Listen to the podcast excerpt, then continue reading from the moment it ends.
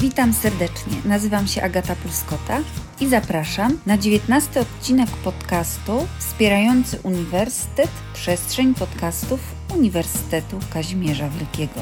W tym odcinku przyjrzymy się tematowi rozwoju samodzielności u dzieci. Pytania, na które odpowiadamy, to jak nauczyć dziecko podejmowania decyzji i przewidywania konsekwencji jak wzmacniać poczucie własnej wartości, sprawstwa i zaufania do siebie. Po co wychowujemy dzieci? Czemu służą reguły i kto powinien im podlegać? Jak my, dorośli, tworzymy pozorne wybory i jakie to może tworzyć w dzieciach przekonania? Gościem podcastu jest pani dr Monika Deja, psycholog, adiunkt na Wydziale Psychologii Uniwersytetu Kazimierza Wielkiego. Zainteresowania naukowe pani doktor obejmują psychologię dziecka. Tej tematyki dotyczą badania naukowe, publikacje oraz wystąpienia konferencyjne. W ramach pracy dydaktycznej prowadzi zajęcia z zakresu psychologii rozwoju człowieka. Dodatkowo pani doktor pracuje w przedszkolu z dziećmi wymagającymi wczesnego wspomagania rozwoju i kształcenia specjalnego, prowadząc terapię psychologiczną i terapię ręki należy do Polskiego Stowarzyszenia Psychologii Rozwoju Człowieka. Jest również sekretarzem redakcji Polskiego Forum Psychologicznego. W ramach działań upowszechniających naukę dzieli się wiedzą i kreatywnymi pomysłami na zajęcia terapeutyczne z dziećmi, prowadząc fanpage Psychologia w Przedszkolu na Facebooku i Instagramie. Serdecznie zapraszam.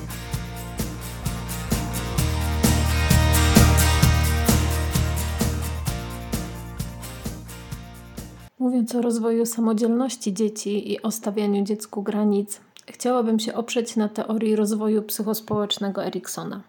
Autor zakłada, że rozwój człowieka odbywa się według ośmiu faz różniących się między sobą jakościowo. Każda z nich stanowi dla niego pewne zadanie rozwojowe.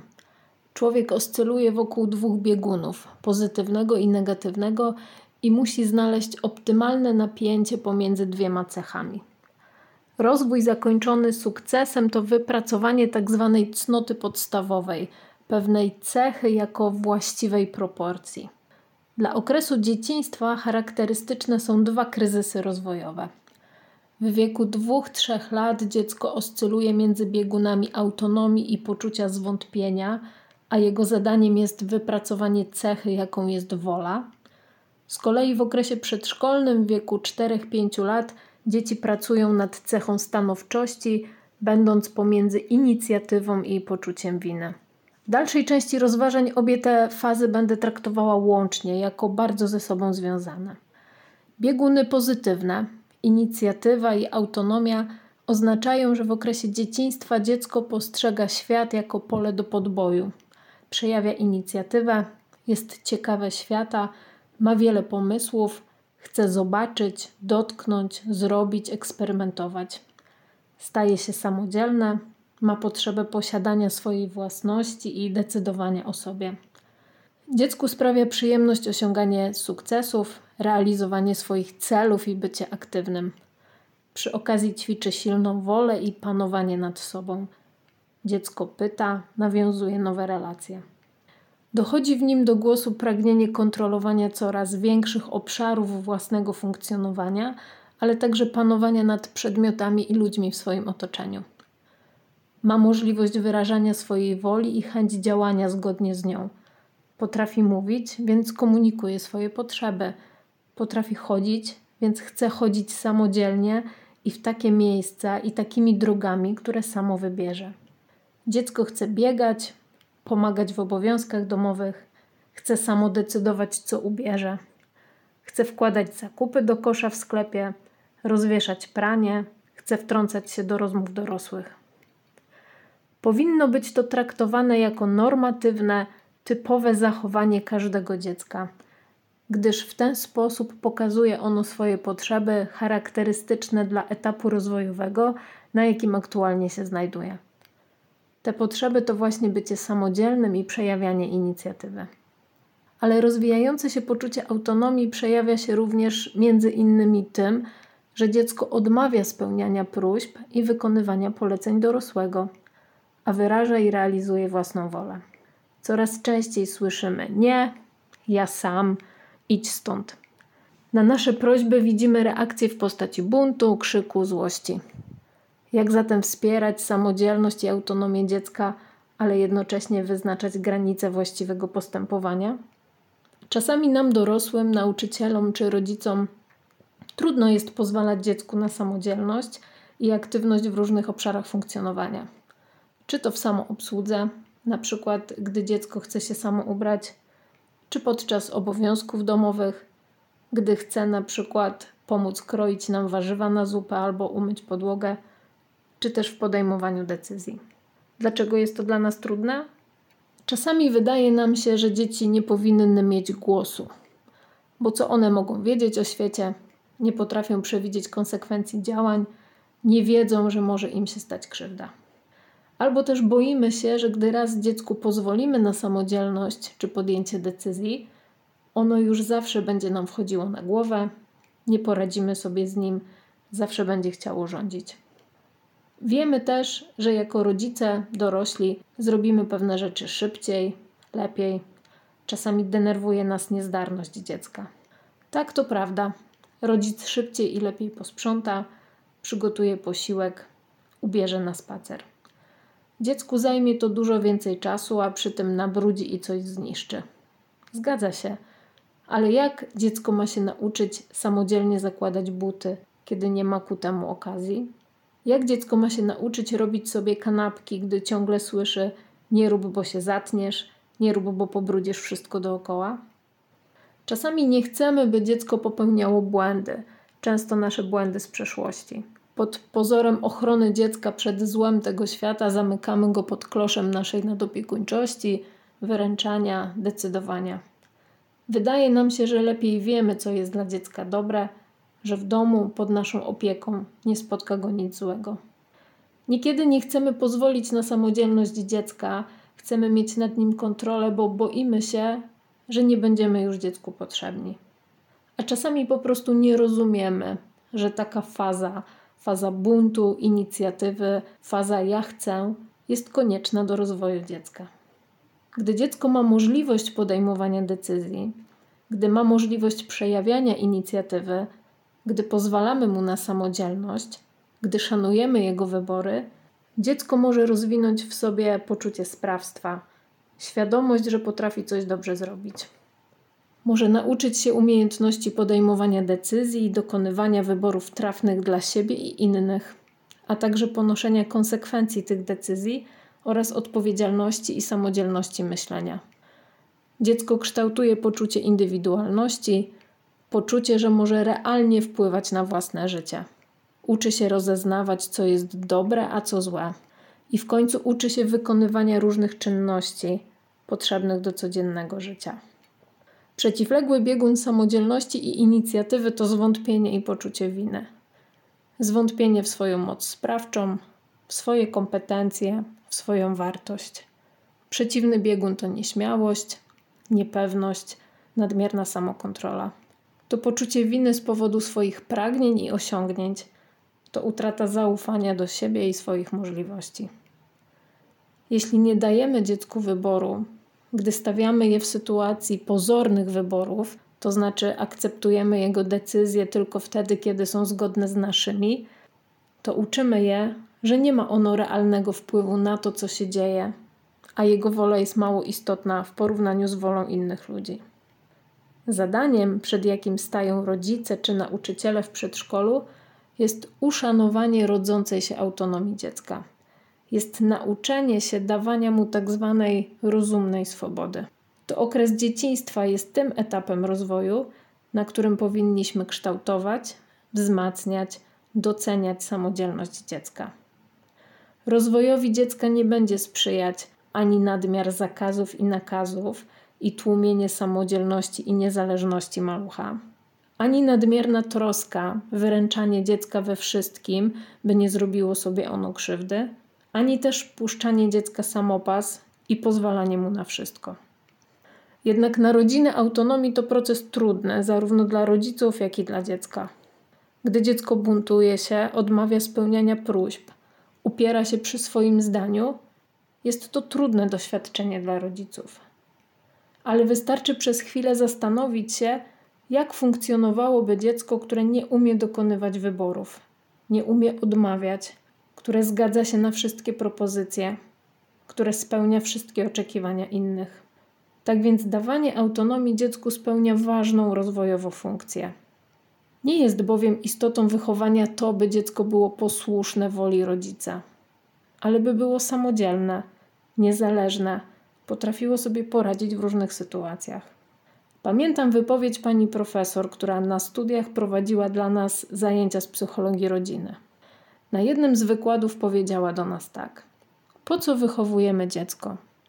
By nas nie potrzebowało. Im wcześniej przestanie nas potrzebować, tym lepiej je wychowaliśmy. To niepotrzebowanie rodziców odnosi się właśnie do owej niezależności, do umiejętności odnalezienia się w różnych życiowych sytuacjach, do umiejętności podejmowania samodzielnych decyzji. Rozwój autonomii bywa też trudnym okresem dla samego dziecka. Często jest bowiem tak, że jego potrzeby przegrywają w starciu ze zdaniem dorosłych. Dziecko, którego inicjatywa jest hamowana, którego zdania nikt nie chce słuchać, którego potrzeby są ignorowane, które jest krytykowane czy wyśmiewane, zaczyna przejawiać negatywne zachowania. Pojawia się frustracja, poczucie winy, złość, chęć wycofania się z podjętej aktywności. Podstawową zatem rolą opiekunów jest wspieranie rodzącej się indywidualności dziecka. Czasem jednak na tej drodze pojawiają się trudności, konflikty, trudne zachowania, wobec których jesteśmy bezradni. Co wtedy? Z pomocą przyjdą nam ustalone reguły, zasady funkcjonowania we wzajemnych relacjach i w otaczającym nas świecie. Dzieci darzą rodziców, opiekunów ogromną ufnością. Mają jednocześnie poczucie, że świat im sprzyja, że są w nim bezpieczni, więc wyruszają na jego podbój. Nie mają jednak wystarczającej wiedzy o świecie, nie potrafią przewidywać konsekwencji swoich czynów, ale ufają, że jego opiekunowie nie pozwolą, by stało im się coś złego, więc bez obaw urzeczywistniają swoje pragnienia. Dlatego rodzicielskie regulacje, zasady stają się niezbędne. Eksplorując, eksperymentując, dzieci poszukują granic swojej autonomii. Chcą wiedzieć, na ile mogą sobie pozwolić, ale sami tych granic nie potrafią sobie wyznaczyć. Nie da się wychować dziecka bez zasad, bez reguł. Reguły wyznaczają granice, w których dziecko może eksperymentować i uczyć się nowych sposobów postępowania. Wyobraźmy sobie sytuację, że jedziemy na wycieczkę do lasu tropikalnego. Lokalny przewodnik prowadzi nas do granicy lasu i mówi: A teraz proszę sobie pospacerować. Samemu proszę zdecydować, którymi ścieżkami chcesz iść. Samemu dowiedz się, które rośliny czy zwierzęta są niebezpieczne. Czy weszlibyśmy do takiego lasu? A teraz wyobraźmy sobie sytuację, że rozpoczynamy naukę jazdy samochodem, a instruktor mówi do nas: Teraz pojedziemy do miasta i będziesz odkrywać, jakie są zasady ruchu drogowego. Proszę jednak uważać, bo jeśli zrobisz coś źle, to będą tego poważne konsekwencje. Czy mielibyśmy odwagę wsiąść do samochodu i pojechać do miasta? To rodzice wytyczają granice, określając zachowania dopuszczalne i nieakceptowalne, wzmacniając w ten sposób poczucie bezpieczeństwa dziecka. Reguły są po to, by dziecko było właśnie bezpieczne. Dzięki regułom świat staje się przewidywalny, uporządkowany, zrozumiały. Dziecko nie jest zagubione, narażone na porażki, ale jest akceptowane. Reguły pozwalają także dziecku nauczyć się współżycia w zgodzie z innymi, podejmowania odpowiednich ról społecznych, życia zgodnie ze sposobem przyjętym w danej kulturze. Reguły są tymi drogowskazami, które uczą dziecko funkcjonowania w świecie. Jakie reguły powinniśmy wprowadzić w relacji z dzieckiem? Nie potrafię odpowiedzieć na to pytanie, bo nie ma uniwersalnych, jednoznacznych reguł dla każdego. Zależą one od temperamentu dziecka, od etapu rozwojowego, na jakim się ono aktualnie znajduje, bo inne będą zasady dla małego dziecka, a inne dla nastolatka ale reguły zależą też od naszych przekonań, od naszego systemu wartości. Regułą może być to, że nie bijemy innych osób, ale równie dobrze możemy chcieć, by dziecko jadło słodycze jedynie w weekend albo sprzątało co wieczór swój pokój. Na pewno jednak reguły wprowadzane przez opiekunów muszą być czytelne, jasno i krótko sformułowane, a także konsekwentnie przestrzegane, by spełniały swoją funkcję. Co ważne, nie tylko dzieci muszą ich przestrzegać, ale i dorośli. Trudno oczekiwać, by dziecko nie grało całymi dniami w gry komputerowe, jeśli tata nie odchodzi od PlayStation ani na krok. Trudno oczekiwać, by dziecko sprzątało swoje ubrania, jeśli mama rozrzuca swoje po całej sypialni.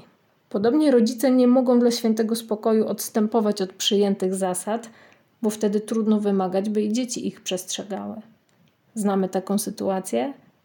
Przed wejściem do sklepu mówimy dziecku, że nie kupimy mu nowej zabawki, a potem w obliczu płaczu i krzyku dziecka uginamy się?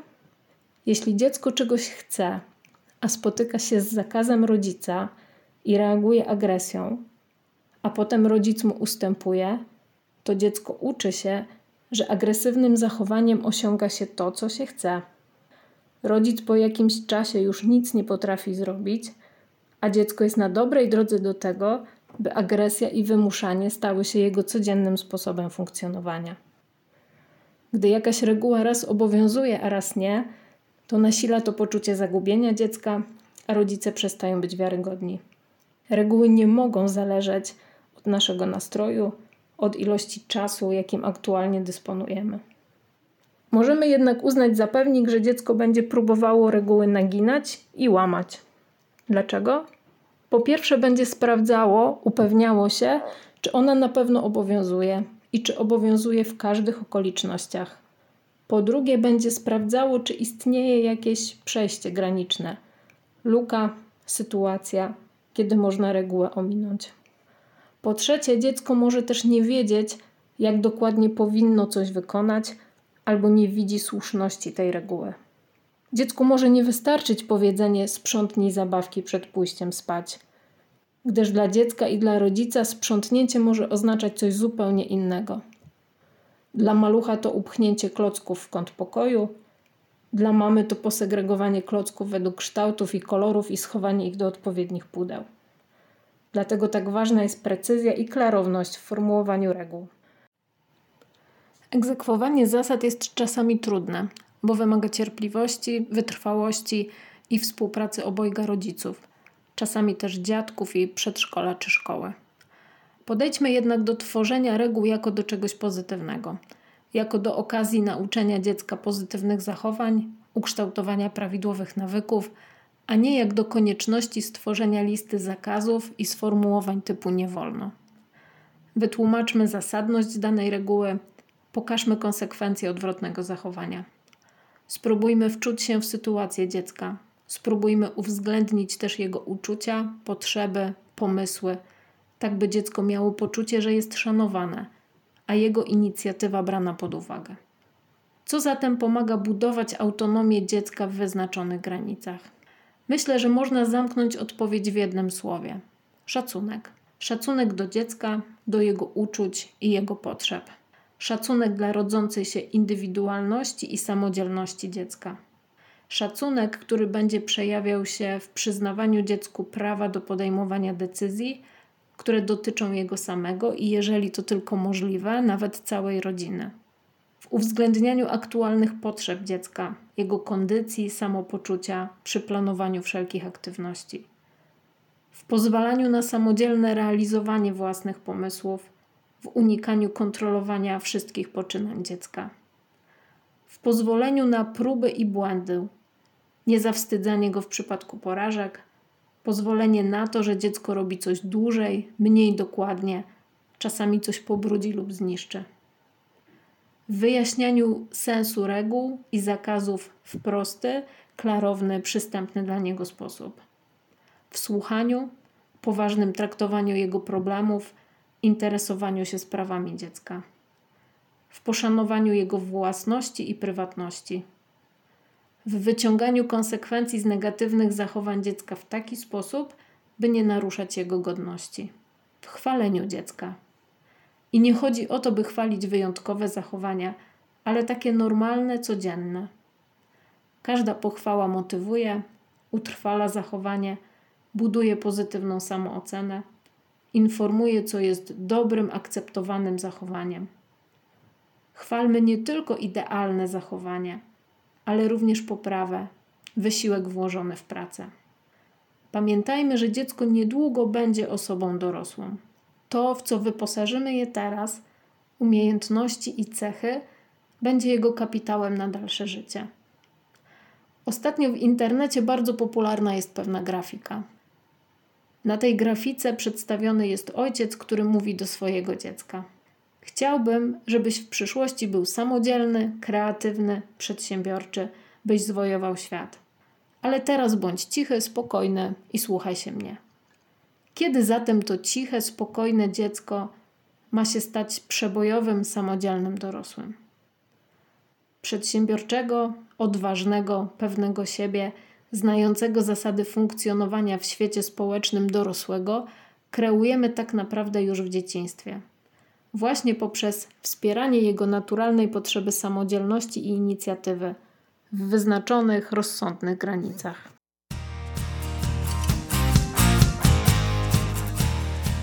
Serdecznie dziękuję pani doktor za podzielenie się swoją wiedzą, doświadczeniem, spostrzeżeniami. Państwu dziękuję za uwagę. Zapraszam do dzielenia się z nami uwagami, komentarzami i opiniami pod adresem mailowym podcastymałpa.ukw.edu.pl. I już dzisiaj zapraszam na kolejny odcinek w kolejny piątek. Do usłyszenia.